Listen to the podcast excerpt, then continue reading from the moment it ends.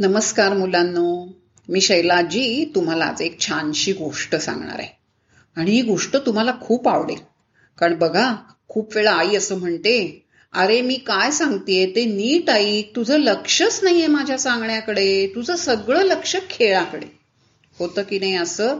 मग ह्या खेळाकडे जाणारं लक्ष जर आपल्याला एकाग्र करता आलं तर त्या एकाग्रतेचीच गोष्ट मी नेमकी तुम्हाला सांगणार तुम्ही कधी मुंजीला गेलायत की नाही? लहान तुमच्यापेक्षा थोड्या लहान असणाऱ्या भा मुलाची किंवा भावाची किंवा कोणाची तरी मुंज असते. आणि तुम्ही जाता. मजा खेळायचं त्या मुलाचा घेरा केलेला असतो लाडू खाणं दंगा धमाल हे सगळं करायचं. पण तिथे एक कार्यक्रम असतो बघा. त्या मुलाचे वडील जे असतात ना ते मुलगा आणि वडील ह्यांच्या डोक्यावर मुंज लागल्यावर एक अशी शाल घातलेली असते किंवा उपरण आणि गुरुजी सांगतात त्यावेळेला वडील त्या मुलाच्या कानात काहीतरी सांगतात. कधीतरी विचारलं का रे काय सांगतात हे? विचारायला हवं हो कुतूहल हवं. म्हणून सांगते ते कानामध्ये जे सांगतात तो गायत्री मंत्र ते त्याला देतात. का देतात गायत्री मंत्र? तर तो मंत्र जो आहे तो आहे गायत्री कसा?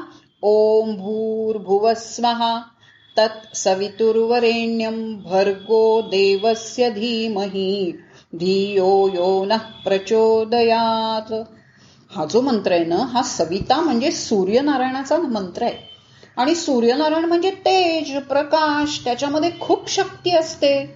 आणि ती शक्ती जर आपण एकत्रित करू शकलो तर आपल्याला खूप मोठं सामर्थ्य मिळतं एकाग्रतेचं. आणि हे एकाग्रतेचं सामर्थ्य मिळवा मिळवावं म्हणून हा गायत्री मंत्र म्हणायचा असतो. कारण हे जे मुंजीचं वय आहे की नाही आठ ते दहा आणि तिथपासून वीस बावीस वर्षापर्यंत हा सगळा तुमचा विद्यार्थी दशेचा काळ आहे.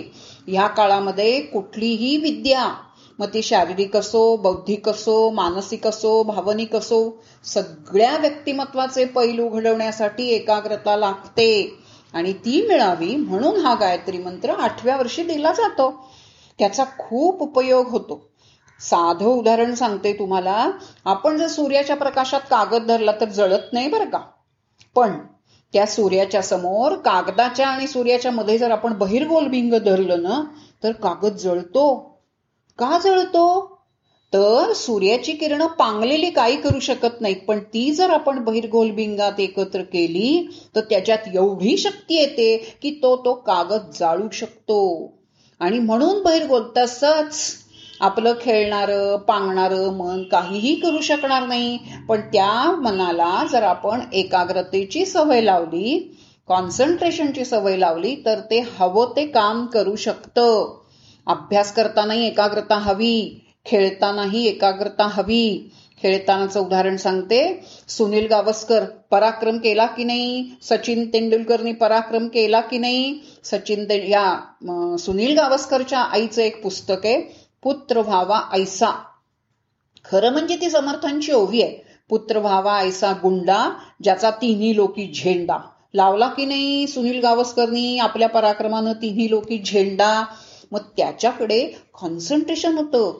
त्याची आई सांगते की मी जेव्हा त्याला लहानपणी बॉलिंग करायची तेव्हा त्याचं सगळं लक्ष फक्त बॉलकडे असायला. तसं. आपल्याला काय शिकायचंय? जर हा गायत्री मंत्र शिकलो तर एकाग्रता शिकायची आहे.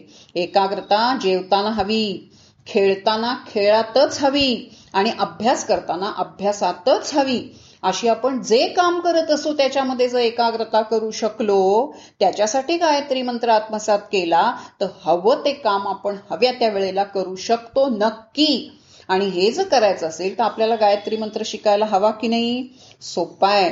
आपण प्रयत्न करायचा आत्मसात करायचा आणि एकाग्रता केलं ती हवं ते उद्दिष्ट आपण साध्य करू शकतो. मग खेळात पराक्रम अभ्यासात पराक्रम लेखनात पराक्रम कशातही पराक्रमच करायचं आहे ना तुम्हाला पराक्रम? शिकायचं आहे ना हे सगळं?